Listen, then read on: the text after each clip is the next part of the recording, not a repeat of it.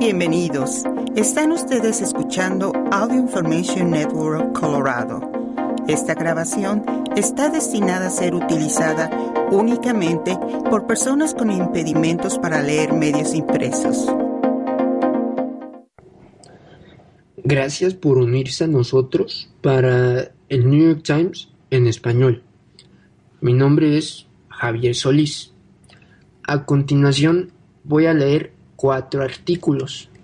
El primero se llama ¿Por qué no tenemos una vacuna contra el coronavirus para las mascotas? Escrito por Emily Antes. El segundo se llama ¿Cómo son las restricciones para lograr cero COVID en una ciudad de China?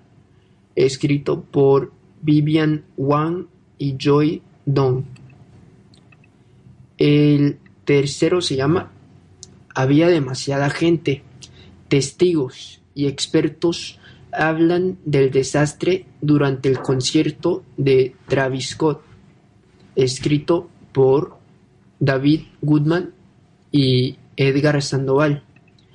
Y el cuarto se llama El regalo más valioso no siempre cuesta, escrito por Elda Cantú.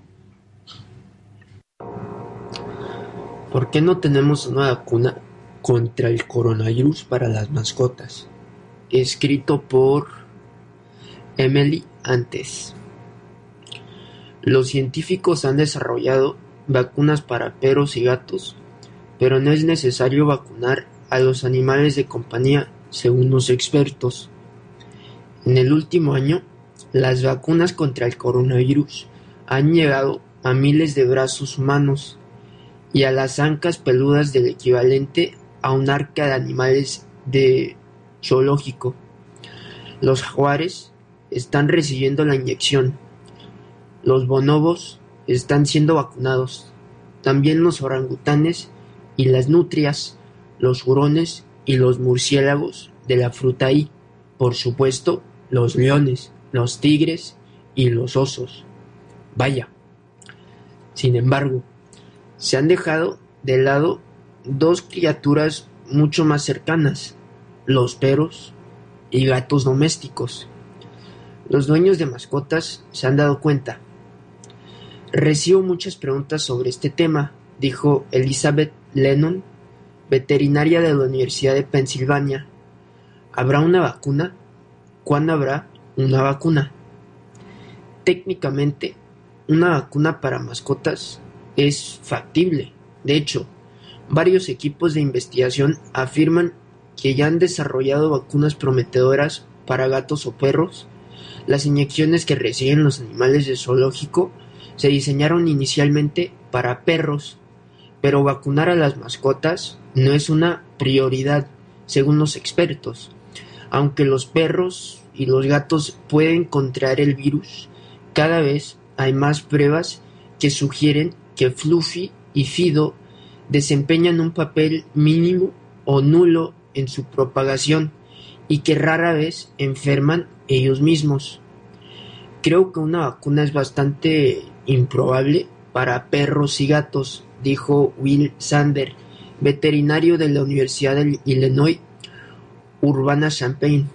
El riesgo de propagación de la enfermedad y de que los animales domésticos se enfermen es tan bajo que no valdría la pena aplicar ninguna vacuna. Un Pomerania positivo. En febrero de 2020, una mujer de Hong Kong fue diagnosticada con COVID-19. Otras personas de su casa no tardaron en dar positivo, al igual que un miembro inesperado del hogar, un Pomerania de edad avanzada el perro de 17 años fue la primera mascota conocida en contraer el virus, pero no fue la última. Un pastor alemán de Hong Kong también dio positivo, al igual que gatos en Hong Kong, Bélgica y Nueva York. Los casos eran extremadamente leves, los animales tenían pocos o ningún síntoma, y los expertos concluyeron que los humanos habían transmitido el virus a las mascotas y no a la inversa. Hasta la fecha, no se ha documentado ningún caso de perros o gatos que hayan transmitido el virus a las personas, dijo Lennon. Pero la perspectiva de una pandemia en las mascotas despertó el interés por una vacuna para animales. Zoetis, una empresa farmacéutica veterinaria con sede en Nueva Jersey, empezó a trabajar en una en cuanto se enteró del caso del Pomerania de Hong Kong.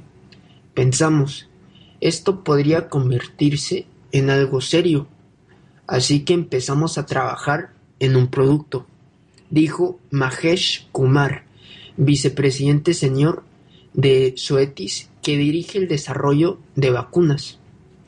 En otoño de 2020, Zoetis tenía cuatro candidatos prometedores para una vacuna, cada uno de los cuales provocó una respuesta de anticuerpos fuerte en gatos y perros, anunció la empresa.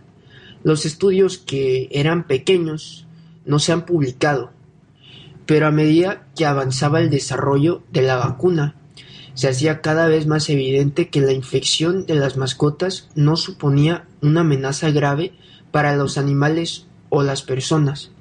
En un estudio de 76 mascotas que vivían con personas que tenían el virus, el 17.6% de los gatos y el 1.7% de los perros también dieron positivo.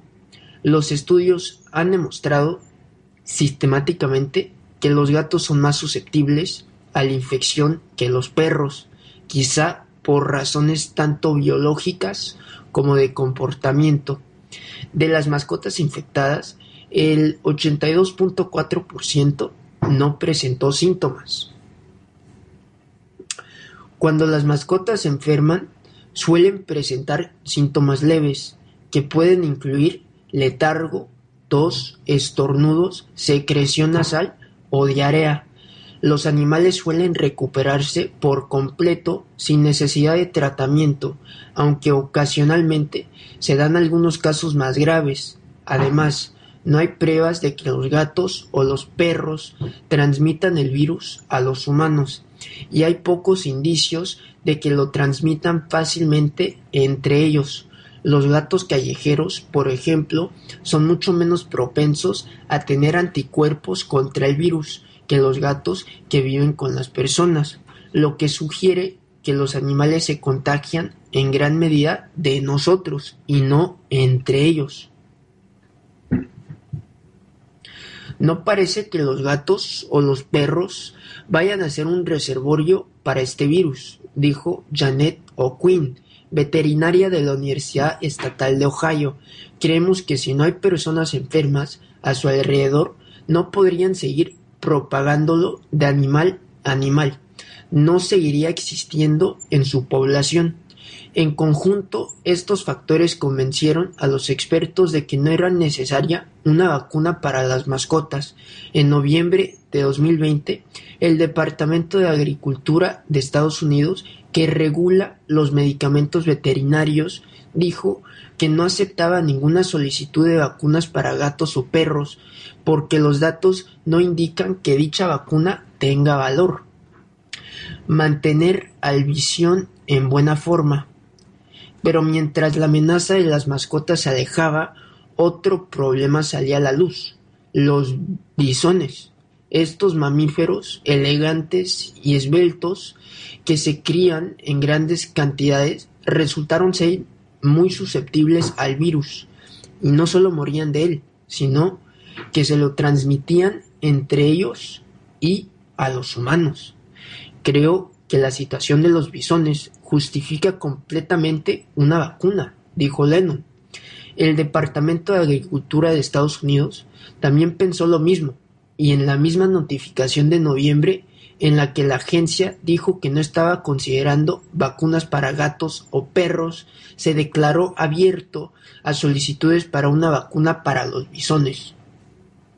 Zoetis dio un giro y decidió reconvertir una de sus vacunas para perros en una para bisones. Otros equipos también desarrollan vacunas para bisones y Rusia ya probó una para todos los carnívoros incluido el bisón, y al parecer ha empezado a administrársela a los animales. Los estudios en bisones están en curso, pero cuando se corrió la voz sobre el trabajo de Soetis, los zoológicos acudieron a la llamada. Algunos de sus animales como gorilas, tigres y leopardos de las nieves ya habían contraído el virus y querían intentar con la vacuna para bisones. Recibimos un gran número de solicitudes, dijo Comar. Suetis, que decidió suministrar la vacuna a los parques zoológicos a título experimental, se ha comprometido a donar 26.000 dosis suficientes para vacunar a 13.000 animales, a zoológicos y santuarios de animales de 14 países. Esto significa que muchos gatos que viven en zoológicos, como los leones o los tigres, están siendo vacunados, mientras que sus primos domésticos no. En parte, esto se debe a que estas especies parecen ser más susceptibles al virus. Algunos han muerto tras infectarse, aunque la causa de la muerte suele ser difícil de determinar de forma concluyente. Los grandes felinos parecen ponerse más enfermos que los gatos domésticos, dijo Lennon. Además, los animales de zoológico están expuestos a muchas más personas que el gato doméstico promedio, y muchos de ellos están en grave peligro de extinción. No quiero menospreciar a las mascotas de nadie, dijo Sander. Yo mismo tengo un gato, pero creo que muchos de esos animales tienen gran importancia para la, para la conservación. Son genéticamente muy valiosos y por eso se quiere intentar proporcionar la mejor protección posible. El cálculo de la vacuna para gatos. Aunque las pruebas obtenidas hasta ahora sugieren que el virus no es una amenaza importante para los animales de compañía, los científicos reconocen que queda mucho por aprender. Todavía no está claro con qué frecuencia los humanos infectados transmiten el virus a sus mascotas, sobre todo porque las autoridades no recomiendan la realización de pruebas rutinarias para los animales de compañía y el virus puede tener efectos sobre la salud de las mascotas que todavía no se han identificado. En un artículo publicado a principios de este mes, unos científicos plantean la posibilidad de que la variante alfa, identificada por primera vez en Gran Bretaña, puede causar inflamación del corazón en perros y gatos. Las pruebas son circunstanciales, pero el virus se ha relacionado con el mismo problema en los humanos y vale la pena explorar la conexión, según los expertos. Tenemos que investigar más en este ámbito para averiguar si se trata de una asociación real, dijo O'Quinn. Es posible que haya mascotas que corran un riesgo especialmente alto de contraer el virus. Lennon y sus colegas identificaron recientemente a una perra inmunodeprimida que parecía estar gravemente enferma por el virus. A diferencia de la mayoría de los perros infectados, está también a rojo altos niveles del virus por más de una semana. Por supuesto, se trata de un solo caso, pero realmente ilustra que la COVID no es igual en todas las mascotas, al igual que no lo es en todas las personas, dijo Lennon. Sin duda, es posible que futuras investigaciones o transformaciones en el virus puedan cambiar las consideraciones de una vacuna para mascotas. Los científicos dijeron que si el virus resulta ser más prevalente, virulento o transmisible en perros o gatos de lo que se sabe actualmente, eso haría que los argumentos a favor de una vacuna fueran más convincentes. El Departamento de Agricultura de Estados Unidos ha dicho que puede reevaluar su posición si surgen más pruebas de transmisión y enfermedad clínica en una especie concreta.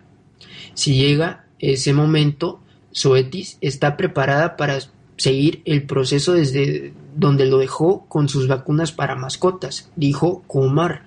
Dijo que si se autoriza la vacuna para los bisones de la empresa, los veterinarios podrían usarlo fuera de indicación en caso de un brote inesperado en gatos o perros. Applied DNA Sciences, una empresa de biotecnología con sede en Nueva York, también ha desarrollado una prometedora vacuna para gatos por si acaso, dijo James Hayward, director ejecutivo de la empresa, al igual que Suetis, la empresa que trabaja en colaboración con la compañía italiana Evivax. Eh, está ahora más centrada en una vacuna para los bisones. Por el momento, hay medidas que los propietarios de mascotas pueden tomar para proteger a sus animales. Las personas que den positivo en las pruebas del virus deben aislarse de sus mascotas, si es posible, o llevar una mascarilla mientras la cuiden. Y por supuesto, la vacuna para los humanos está ya ampliamente disponible en Estados Unidos. La mejor manera de prevenir el SARS-CoV-2 en nuestras mascotas es prevenir la enfermedad en las personas, dijo O'Quinn. Así que, por favor, vacúnense. ¿Cómo son las restricciones para lograr cero COVID en una ciudad de China? Escrito por Vivian Wang y Joy Dong. Los residentes de Ruili, en el suroeste, han sido confinados cuatro veces en el último año y muchos se someten a pruebas casi diarias. La frontera está cerrada. Algunos estudiantes duermen en las escuelas. La ciudad de Ruili, al suroeste de China, es pequeña, remota y prácticamente desconocida en el ámbito internacional. También es lo que respecta al coronavirus, tal vez el lugar más regulado del planeta. Durante el año pasado, la ciudad ha estado en confinamiento en cuatro ocasiones, una de las cuales duró 26 días. Las viviendas en un distrito entero fueron desalojadas de, manera indefinida para crear una zona de amortiguamiento contra casos importados. Las escuelas han estado cerradas durante meses excepto algunos grados pero solo si esos estudiantes y sus maestros no salen del campus. Muchos habitantes, incluyendo a Liu Bin, de 59 años, han pasado meses sin ingresos en una ciudad que depende en gran medida del turismo y el comercio con la vecina Birmania. Liu, quien administraba una empresa de servicios aduanales antes de que el movimiento transfronterizo en esencia se detuviera, estima que ha perdido más de 150 mil dólares. Le hacen pruebas casi cada día.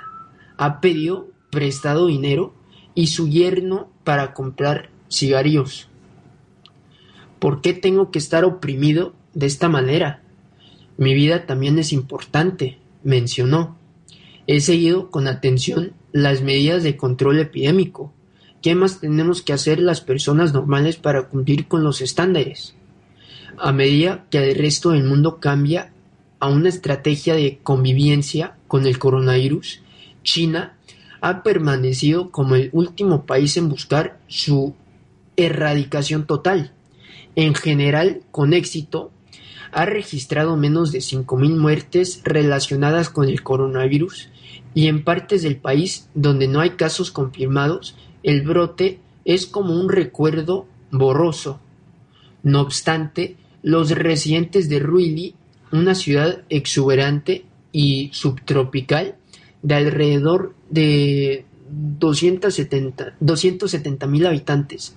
Antes de la pandemia, enfrentan la dura y extrema realidad de vivir con una política de cero COVID cuando se detecta apenas un solo caso, mientras que otras ciudades chinas han sido confinadas para controlar rebrotes.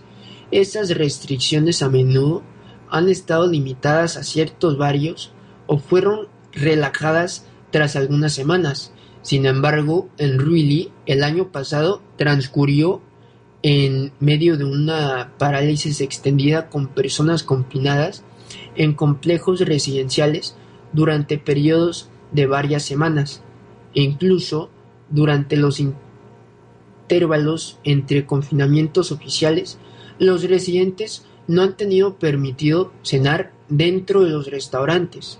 Muchos negocios permanecieron cerrados.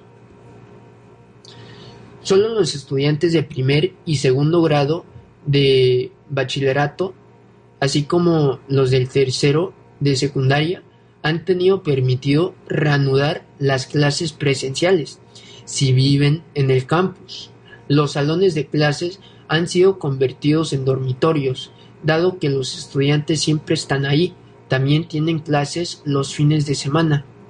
Un conductor de una aplicación de viajes privados les dijo a los medios estatales que se había realizado 90 pruebas contra la COVID-19 durante los últimos siete meses.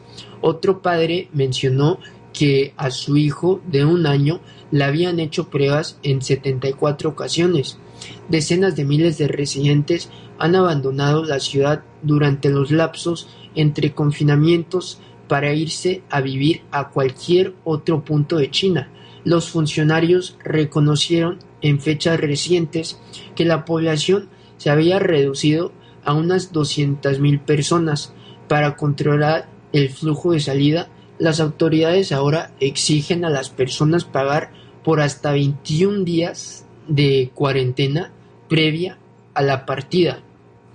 Como muestra de la desesperación que muchos residentes sienten, un ex vicealcalde de Ruili escribió una publicación en un blog el mes pasado titulada Ruili necesita la atención de la patria, una estrategia audaz en un país en el que los funcionarios casi nunca se salen de la línea marcada por el gobierno. Cada vez que la ciudad entra en confinamiento es otra instancia de graves pérdidas emocionales y materiales, escribió el exfuncionario Dai Wrongly. Cada experiencia de combate al virus es una nueva acumulación de agravios. Rulli solo reportó cinco casos sintomáticos transmitidos de manera local durante el mes pasado. Más del 96% de los residentes de la ciudad y su área circundante han sido vacunados, según medios del estado.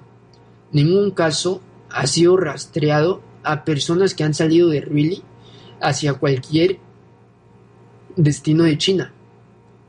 Aún así, los funcionarios insisten en que hay pocas maneras de hacer ajustes. Si la epidemia de Really no llega a cero, habrá riesgo de transmisión hacia afuera, dijo el actual vicealcalde Yang Mu en una conferencia de prensa el 29 de octubre. Jin Dong-yang, el virólogo en la Universidad de Hong Kong, dijo que Really personifica el enfoque obstinado del gobierno chino ante la pandemia desde que el brote comenzó, dijo, ha desplegado las mismas tácticas de confinamiento y pruebas masivas, sin considerar otros métodos quizá menos onerosos. Piensan que es la única forma en la que pueden tener éxito, pero ese no es en realidad el caso, expresó. La situación evoluciona con rapidez. Ahora, en realidad, es muy diferente a 2020. En las últimas semanas, otras regiones han vuelto a imponer restricciones a medida que un nuevo brote vinculado al turismo nacional infectó a más de 700 personas. Alrededor de 10.000 turistas quedaron varados en Mongolia Interior después de que se detectaron casos ahí. Alrededor de 30.000 visitantes a Shanghai Disneyland pasaron horas esperando para que les realizaran la prueba hace una semana antes de que pudieran salir del parque. Partes de Pekín están en confinamiento y muchos tienen y muchos trenes y vuelos que estaban por llegar han sido cancelados. Un condado en la provincia oriental de Jiangxi anunció que todos los semáforos cambiaron a rojo para evitar los viajes innecesarios. Después se retractó. Ruili es vulnerable de una manera única tanto al virus como a los efectos del confinamiento. Ubicada en un rincón de la provincia de Yunnan, comparte más de 160 kilómetros de frontera con Birmania, lo que atrae a turistas y comerciantes. En 2019 se registraron casi 17 millones de cruces de personas en su punto de revisión fronterizo, según estadísticas oficiales. Cuando China cerró el país, el comercio y el turismo estuvieron a punto de colapsar. Sin embargo, las fronteras de Ruili no cerraron por completo, lo que generó temores de casos importados. Además, el golpe de Estado en Birmania de este año llevó a algunas personas a buscar refugio en Ruili, de manera legal o ilegal. Algunos residentes han tenido que esquivar balas perdidas de conflicto del otro lado de la frontera, según reportes de los medios chinos.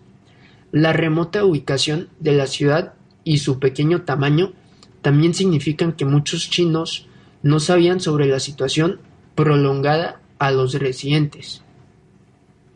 No obstante, el 28 de octubre, Dai, el ex vicealcalde, hizo la publicación en su blog. La pandemia ha devastado sin piedad esta ciudad una y otra vez, arrancando su último rastro de vida, escribió Dai, quien ahora vive en Pekín. El confinamiento a largo plazo ha llevado el desarrollo de esta ciudad a un callejón sin salida. Reiniciar la producción y las operaciones de los negocios necesarios parece extremadamente urgente. La publicación se volvió viral. Dos etiquetas sobre la carta de Dai han sido vistas 300 millones de veces en Weibo. Dai declinó hacer más comentarios. Personas que dijeron ser residentes de Ruili también publicaron sus historias en, las redes sociales, que fueron ampliamente compartidas. Descubrieron la imposibilidad de visitar a familiares enfermos o se filmaron conduciendo por calles desiertas con una fila tras otra de tiendas y restaurantes cerrados. Algunos habitantes que no tuvieron la suerte de ser enviados a la cuarentena centralizada publicaron imágenes de cobertizos destartalados y pisos inundados. El confinamiento ha tenido otros efectos más inesperados. El gobierno prohibió que los residentes emitieran en directo sobre la industria local del jade para limitar los pedidos de gemas y el movimiento de los repartidores. En medio de la avalancha de atención nacional, los funcionarios de Ruili desestimaron las preocupaciones como exageradas. Mao Xiao, secretario del Partido Comunista de Ruili, declaró a los medios de comunicación estatales que hasta el momento no se necesita ayuda adicional. El día previo, él había advertido contra criminales que afirmó usarían la opinión pública e información falsa para quebrantar el orden social. Aun así, los funcionarios prometieron mejorar las condiciones de cuarentena y el apoyo financiero para los residentes de escasos recursos a través de subsidios, dotaciones de arroz y otros productos básicos, así como con donaciones del pago de la renta para algunas compañías. También prometieron incrementar el número de habitaciones de hotel disponibles para que hagan cuarentena aquellos que buscan salir de Ruili. Es probable que estas medidas sirvan de poco para personas como Lee, un comerciante de jade de unos 50 años que pidió ser identificado solo por su apellido por miedo de las represalias. La policía de Ruili ha amonestado a algunas personas por protestar contra las condiciones del confinamiento. A principios de este año, Lee y un grupo de inversores reunieron unos 3 millones de dólares para un mercado de jade en Reilly que esperaban abrir en mayo. En lugar de ello, el local se ha quedado vacío, aunque han seguido pagando el alquiler. No ha oído hablar de ayudas del gobierno. Al principio su empresa ampliaba a unas 50 personas y ahora solo nos atrevemos a mantener a una persona para vigilar la puerta, dijo. ¿Qué se puede hacer? No podemos pagarles. El costo de la vida diaria se ha disparado. Un kilo de bok choy solía costar menos de 6 renminbi, lo que no llegaba a un dólar, dijo Lee. Ahora el precio subió a 8 o 10 renminbi. La gente común suspiró, no tiene cómo vivir.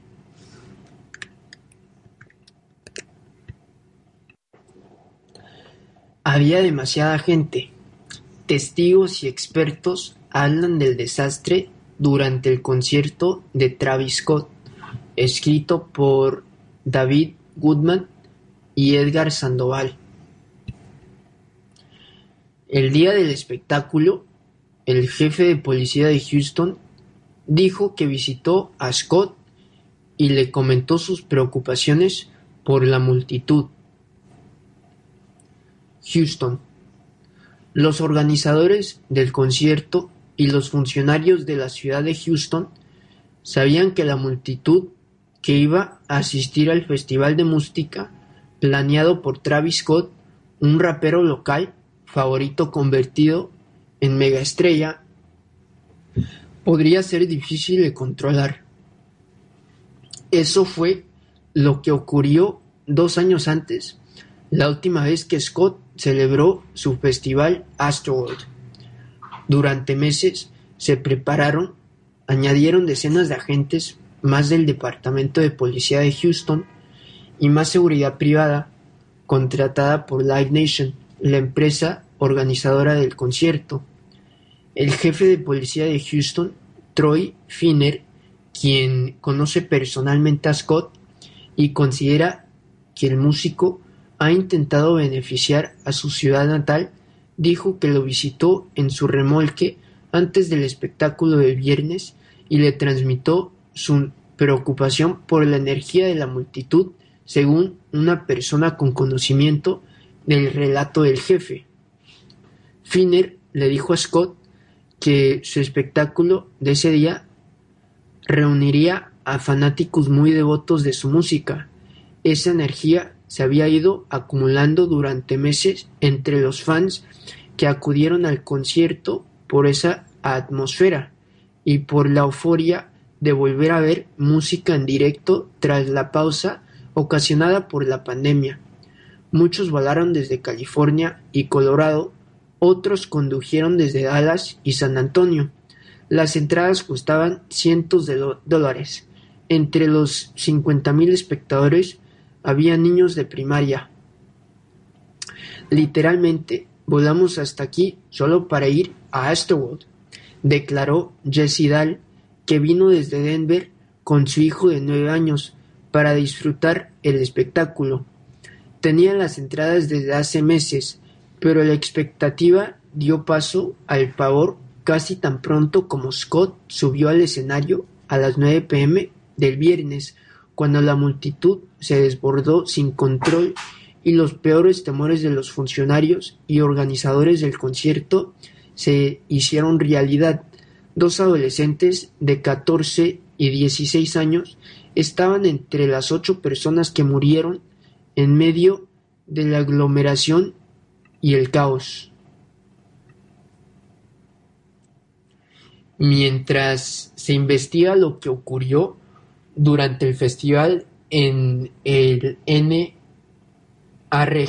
Park, los departamentos de policía y de bomberos de Houston han redactado una cronología aproximada de los acontecimientos según las autoridades En un intento de reconstruir los movimientos de la multitud que se agolpaba y las acciones del personal de seguridad privado y del personal médico presente, así como de los agentes de policía de la ciudad y de los trabajadores de emergencias médicas. Una portavoz del Departamento de Policía de Houston declinó hacer comentarios sobre su cronología de los hechos o sobre las conversaciones privadas de Finner, citando la investigación pendiente. El concierto terminó el viernes por la noche, treinta minutos antes de lo previsto, pero casi cuarenta minutos después de que las autoridades de la ciudad lo declararan como un evento con víctimas en masa. Una de las preguntas surgidas a raíz de la tragedia es si las autoridades podrían haber detenido el espectáculo más temprano. Algunos funcionarios manifestaron que eso conllevaba sus propios riesgos, entre ellos el de incitar a los disturbios.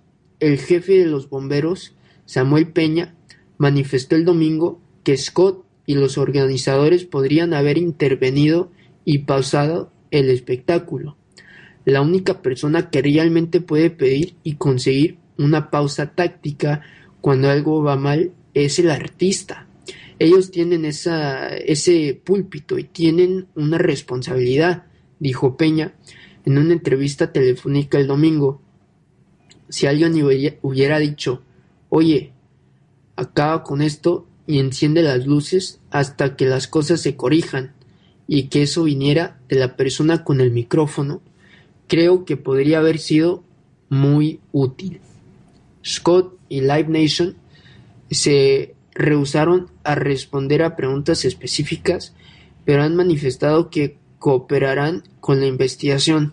Scott, uno de los nombres más importantes del rap, con un gran número de seguidores en las redes sociales y su propio sello discográfico, declaró en un video de Instagram que no sabía lo mal que se había puesto las cosas en el público.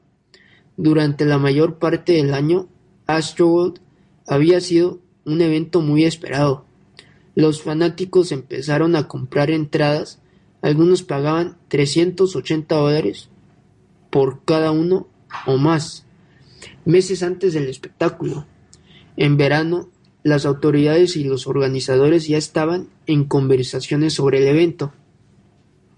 Los organizadores del concierto prepararon dos extensos documentos de plan de emergencia uno que abordaba la respuesta general a emergencias como el clima extremo, un francotirador o un disturbio, y otro que trataba de la respuesta médica. Los planes consultados por The New York Times abordaban amplias preocupaciones relacionadas con Astroworld. El plan de seguridad de 56 páginas decía, basado en el diseño del sitio y en numerosas experiencias pasadas, el potencial de múltiples incidentes relacionados con el alcohol y las drogas, las posibles necesidades de evacuación y la amenaza siempre presente de una situación de víctimas en masa se identifican como preocupaciones clave. Por otra parte, se aconsejaba al personal que notificara control de eventos la sospecha de una víctima fallecida utilizando el código pitufo, mencionaba el informe. Nunca usen el término muerto o fallecido por radio. No se sabe si se siguió este protocolo. Mientras los fans se congregaban en Houston el jueves, los funcionarios del Departamento de Bomberos de la ciudad hicieron un recorrido por el espacio un área al aire libre con capacidad para mil personas, dijeron las autoridades. Nuestros bomberos salieron y les hicieron ajustar algunos de sus artefactos pirotécnicos porque no coincidían con el plan presentado, manifestó Peña en la entrevista. Horas más tarde, cuando comenzaba la oscuridad de la madrugada, la gente empezó a hacer fila para entrar. Dupuy Johnson llegó a trabajar al NRG Park a las 3 de la mañana. Más de mil personas ya estaban esperando a que se abrieran las puertas. Cuando lo hicieron, alrededor de las 10 de la mañana, la gente estaba tan entusiasmada que se precipitaron al frente. No iban caminando, corrieron, dijo. Parecía un poquito caótico. A mediodía, Sami Anjum llegó a empezar su labor como paramédico de campo para el espectáculo. Anjum, técnico en emergencias médicas e investigador clínico, se había enterado días antes de que trabajaría como contratista para el festival. Sabía que iba a ser una noche atareada. De hecho, fui al evento en 2019, así que sé que la multitud no estaba bajo control. Dijo, en esa ocasión, las turbas abrumaron al personal al derribar las rejas y precipitarse hacia la entrada. Tres personas resultaron heridas. Afuera del lugar, el Departamento de Bomberos de Houston había ubicado unas 20 ambulancias. Faltaban algunas horas para que una gran cantidad de pacientes empezaran a llegar a la carpa médica. Otras actuaciones del festival que se desarrollaron en dos escenarios durante el día transcurrieron con normalidad. Pensamos que estaba muy tranquilo, dijo Alex McLemore, de 26 años, quien describió la escena a principios de la tarde en una sección VIP. Los organizadores del evento habían planeado desplegar al personal de seguridad en todo el Coliseo, incluidos los caminos cercanos, las puertas de entrada, las rejas y las zonas VIP, según el informe de planificación de 56 páginas. También instalaron perímetros imponentes, cercas de dos metros y medio de altura con malla, porta bicicletas, cerca para nieve y volardos de concreto destinados a mantener el control de multitudes. Estas vallas y barricadas eran más fuertes y más robustas que en 2019, dijeron las autoridades. Los guardias de seguridad recibieron una lista de síntomas visibles para determinar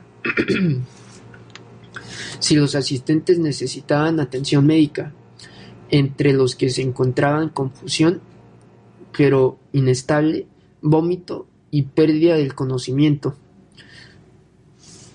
Muchos incidentes serán menores y algunos serán complejos, advertía el reporte. La primera oleada de personas que necesitaban atención médica empezó a llegar cerca de las tres y media de la tarde, dijo Anjum, pero nada parecía fuera de lo común para un concierto con fanáticos jóvenes donde no son poco comunes las sobredosis. Un plan médico de 22 páginas preparado por Paradox requería una carpa médica con dos médicos urgenciólogos, seis enfermeros licenciados, dos paramédicos y nueve técnicos en emergencias médicas, así como personal para monitorear y realizar el triage de pacientes. Había 30 catres, 12 mesas y dos sillas de ruedas en la carpa principal. Alrededor de las instalaciones se ubicaron otras carpas menores. Pero la cantidad de personas que requerían atención médica, que llegó a ser más de 300 y tal vez muchas más, pareció sobrepasar esos recursos, incluso antes de que empezara la actuación de Scott. Para las 8.15 de la noche, el personal médico disponible dijo que ya no podía documentar a los pacientes porque eran demasiados. Muchos pacientes estuvieron más de 20 minutos inconscientes antes de recibir atención médica, dijo Anjum. Luego iniciaron el protocolo de intervención. Los paramédicos tuvieron dificultades para llevar la cuenta de las personas que requerían naloxona, una droga que revierte los efectos de una sobredosis de opiáceos. Entre ellas hubo al menos un guardia de seguridad luego de reportar que una persona le había incrustado una jeringa cuando intentaba ayudar a otro asistente que se había desmayado. Es posible que nunca se sepa la cantidad de naloxona que se dispensó,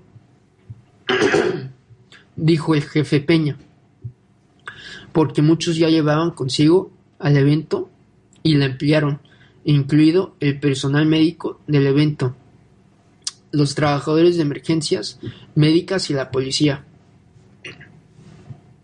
Un funcionario de Paradox negó la aseveración de que el evento no contaba con suficiente personal o que los problemas médicos se salieron de control antes de las 8 pm. Un reloj contaba los momentos que faltaban para la llegada de Scott. Las multitudes se abalanzaron hacia el escenario principal, no desde atrás, sino desde los lados, según Peña. Sin embargo, para muchos en la multitud, el espectáculo seguía siendo solo un concierto, lleno de expectativas y emoción. Acabamos en algún lugar del medio, dijo Armón Sayadian, de 21 años, quien acudió con su amigo Heath Bacon, de 20 años, procedentes del Valle Central de California. Cuando una ambulancia avanzó entre la multitud a eso de las nueve y media pm, la música paró. Fue alrededor de esa hora que Anjum recibió su primer llamado por paro cardíaco. Le tomó diez minutos para atravesar el gentio para llegar hasta el paciente, dijo. Al parar la música, dos hombres que parecían formar parte del sequito de Scott se le acercaron en el escenario, según un video del concierto que después fue retirado. Scott los alejó. Ustedes saben a qué vinieron, dijo, dirigiéndose al público antes de volver a comenzar la música. Scott le pidió a decenas de miles de personas frente a él que hicieran temblar el suelo. El llamado envió un rayo de energía entre los fanáticos, de por sí enajenados, dijo Sayadian. Todos a su alrededor empezaron a saltar y a golpear el suelo. Ellos se unieron, llevados por el mar de cuerpos. Como que tienes que hacerlo, dijo Sayadian. Te vuelves uno con la multitud, coincidió Bacon, su amigo. Para entonces, las ambulancias de la ciudad que se habían colocado alrededor del lugar estaban recogiendo a los pacientes y se pidieron más. Sesenta, sesenta y dos ambulancias en total fueron habilitadas. Guillermo García, un hombre de 25 años que trabajaba en un almacén y manejó desde Dallas para asistir al evento, dijo que la gente empezó a caerse a su alrededor y pocos acudieron en su ayuda. Por lo general, las personas se caen y las levantas, dijo recordando sus experiencias previas en el evento de Astroworld en otros años. Ahora no se podía hacer eso. Había demasiada gente, no te podías mover. En todas partes te empujaban. Cada vez que actúa, la gente se emociona. Scott logró acabar otra canción antes de volver a pausar la música. Había tantas ambulancias y patrullas, dijo Sayadian durante unos 90 minutos, a partir de las nueve y media pm, Anjum dijo que sentía que estaba haciendo comprensiones sin parar. Los pacientes yacían en el pavimento. A las 10 pm, las personas se pisoteaban dentro del evento, un acto tan inhumano, dijo Afnan Hassan, de 18 años, que sintió asco y una gran ira. Estábamos tratando de hacer lo mejor que podíamos para levantarlos, dijo. Otras personas no estaban ayudando. Estaban tan cerca de Scott que podían hacer contacto visual con el artista y en un último esfuerzo por ayudar a los que sufrían, Hassan y un amigo gritaron e hicieron señas con la mano en dirección del cantante. Intentábamos gritarle para llamar su atención, dijo Hassan, reviviendo el momento al hacer el gesto de alzar la gente del piso. Le decíamos, La gente se está desmayando acá. Tenemos montones de gente. No nos oía. Había mucho ruido. Un guardia de seguridad guió a Hassan y a su amigo lejos de la estampida a través de la zona VIP hacia la calle. Al irse, Hassan vio a un joven de rodillas y miró como otro hombre lo pisó con fuerza bruta. El espectáculo terminó aproximadamente a las 10:15 pm las autoridades dijeron que el lugar se despejó sin incidentes. Las salidas eran lo suficientemente anchas. Al cabo de una hora todos habían marchado. Para ese entonces, dijo Anjum, hacía rato de que se les había agotado la, la nalaxona. Más de dos docenas de personas fueron trasladadas a hospitales, ocho estaban muertas, la causa de los fallecimientos está por determinarse una vez que se realicen los reportes toxicológicos, un procedimiento que podría tardar semanas. Para Hassan, las imágenes de esta noche quedarán grabadas en su mente al menos por un tiempo. Al cerrar los ojos, dijo, lo único que logra ver es el joven arrodillado a punto de perder el conocimiento. Su cabeza se bamboleaba como si le faltaran fuerzas para levantarla. Yo le decía a la gente, hay alguien en el suelo. Recordó, cuidado. Hassan se pregunta quién era ese hombre y si pudo regresar a su casa.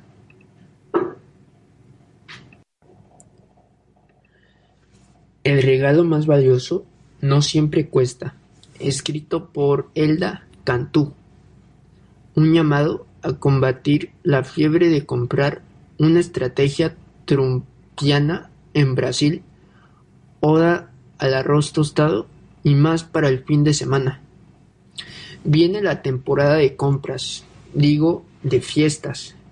Con el cierre del año, los feriados decembrinos, las reuniones familiares y la repartición de bonos navideños, viene también un impulso capitalista disfrazado de alegría y buena voluntad, la compra de regalos.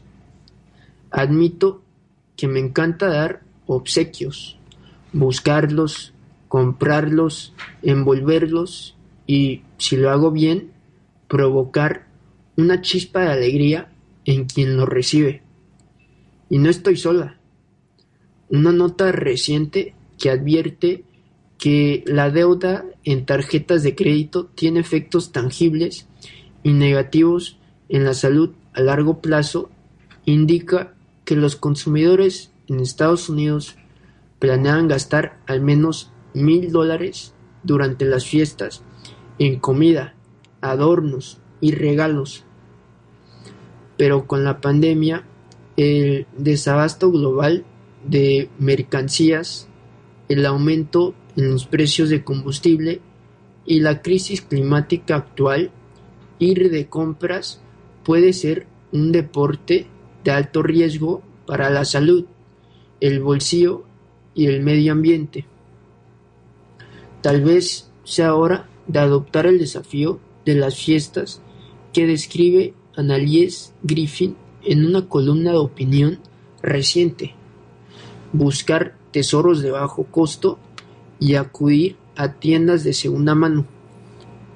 No se trata de ser un Grinch, cancelar a la Navidad ni intentar aprobar un examen de pureza minimalista, escribe Griffin. Más bien, dice, encontrar formas de reemplazar lo nuevo con lo usado se parece más a la búsqueda de un tesoro que a una obligación buscar y compartir cosas me recuerda que vivo en un lugar de abundancia y me hace sentir conectada a otros. Justo esta semana leía una nota de Jane E. Brody sobre la importancia de enseñar a los niños a ser bondadosos y las bases científicas para hacerlo.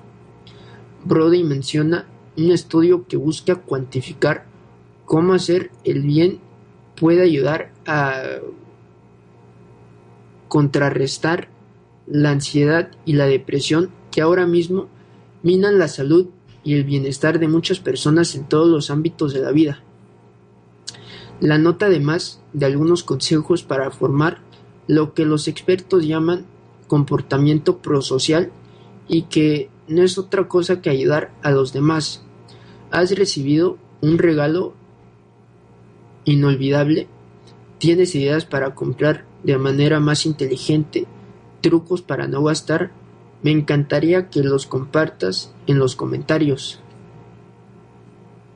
La conexión Bolsonaro de Trump. El presidente de Brasil, Jair Bolsonaro, que se unirá un partido de centro luego de años como independiente, ha visto como su popularidad va en caída, en parte debido a su manejo de la pandemia. Para las elecciones presidenciales de 2022, Bolsonaro tiene un as bajo la manja, su vínculo con Donald Trump y el manual electoral del exmandatario. Gracias por unirse a nosotros para el New York Times en español. Mi nombre es Javier Solís.